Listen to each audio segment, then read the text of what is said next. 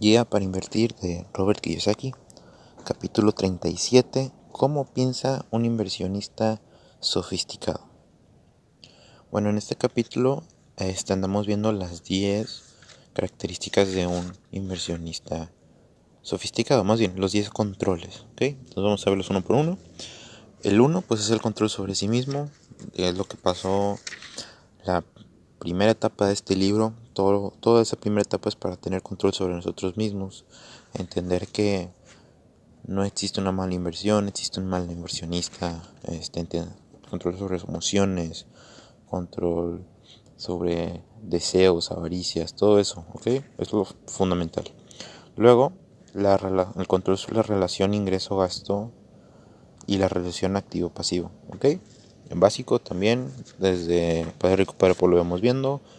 Este, los ingresos van los activos que te producen más ingresos y así sucesivamente. ¿Ok? Tienes que adquirir activos, no pasivos. El control número 3 es el control sobre la administración de la inversión, que pues es el control sobre el triángulo de I, el que vimos en la tercera etapa. Ese es.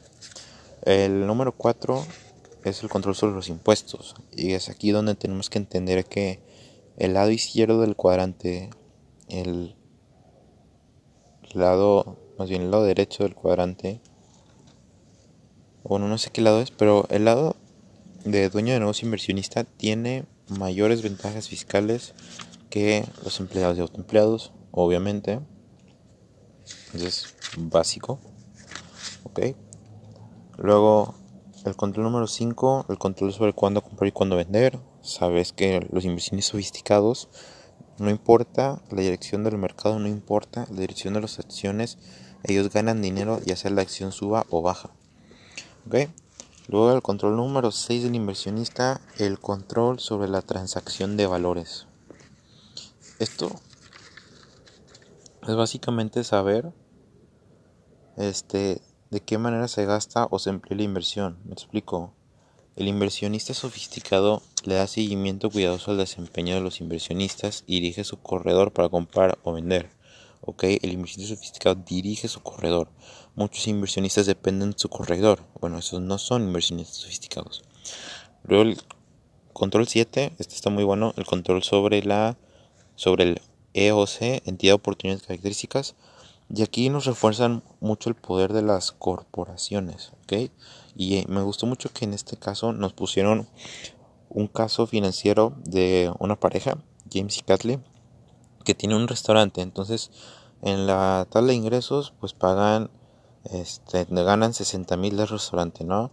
Y en los gastos, pues pagan 14 mil de impuestos y 40 mil de, este, de gastos de vida, ¿de acuerdo?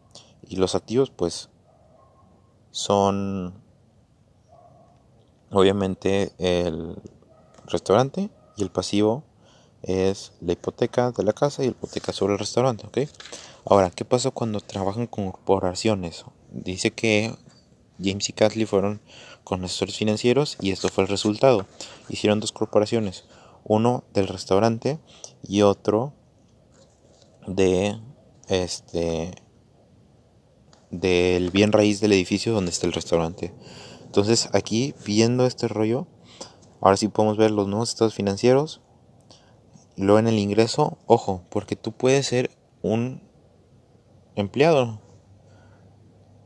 pero si eres empleado de tu propia compañía, porque aquí el ingreso está registrado como salario de gerente general, ¿ok? Eso está bien cabrón. Luego los impuestos bajan, bajan mucho más hacer corporaciones. Me explico. Este, luego, eh, estados financieros de la empresa, o sea, el restaurante. Mm, y, o sea, los impuestos se reducen mucho. Para no hacer el cuento largo, en pocas palabras, en el caso 1, donde no usaban corporaciones, este, el flujo de efectivo era de 5.600 dólares. Pero cuando sí usaban corporaciones, el flujo subió a 13.485 dólares. Y ojo, hay maneras legales y no legales de hacer esto. Hay que buscar siempre la legal. ¿De acuerdo? Ser rico es muy fácil y más bien hacerse rico legalmente es muy fácil, entonces para que nos arriesgamos, ¿no? Control 8 del inversionista es el control sobre los términos y condiciones de los contratos. Aquí pues es lo mismo, hay que mantener todo bajo la ley, que todo sea bueno, por eso es importante tener un equipo bueno de abogados y, contadores. El control número 9 es el control sobre el acceso a la información. Este, o sea, en pocas palabras, ser un inversionista interino y invertir desde adentro. Y aquí también nos advierte que hay que comprender los requisitos legales. Por ejemplo, en Estados Unidos hay una corporación que se llama SEC que tiene ciertas restricciones y ciertas cosas en esas cosas. Cada país tiene el suyo, pero hay que tener cuidado. Y el control de inversionista número 10 es que este no es un control tanto financiero, ni te va a salir para tus finanzas, pero es importante, es importante para la humanidad y un buen ser humano va a usar este control, que es el inversionista. Este, el control de inversionista número 10 es el control sobre la devolución de lo recibido, filantropía y revolución de riqueza, ¿ok?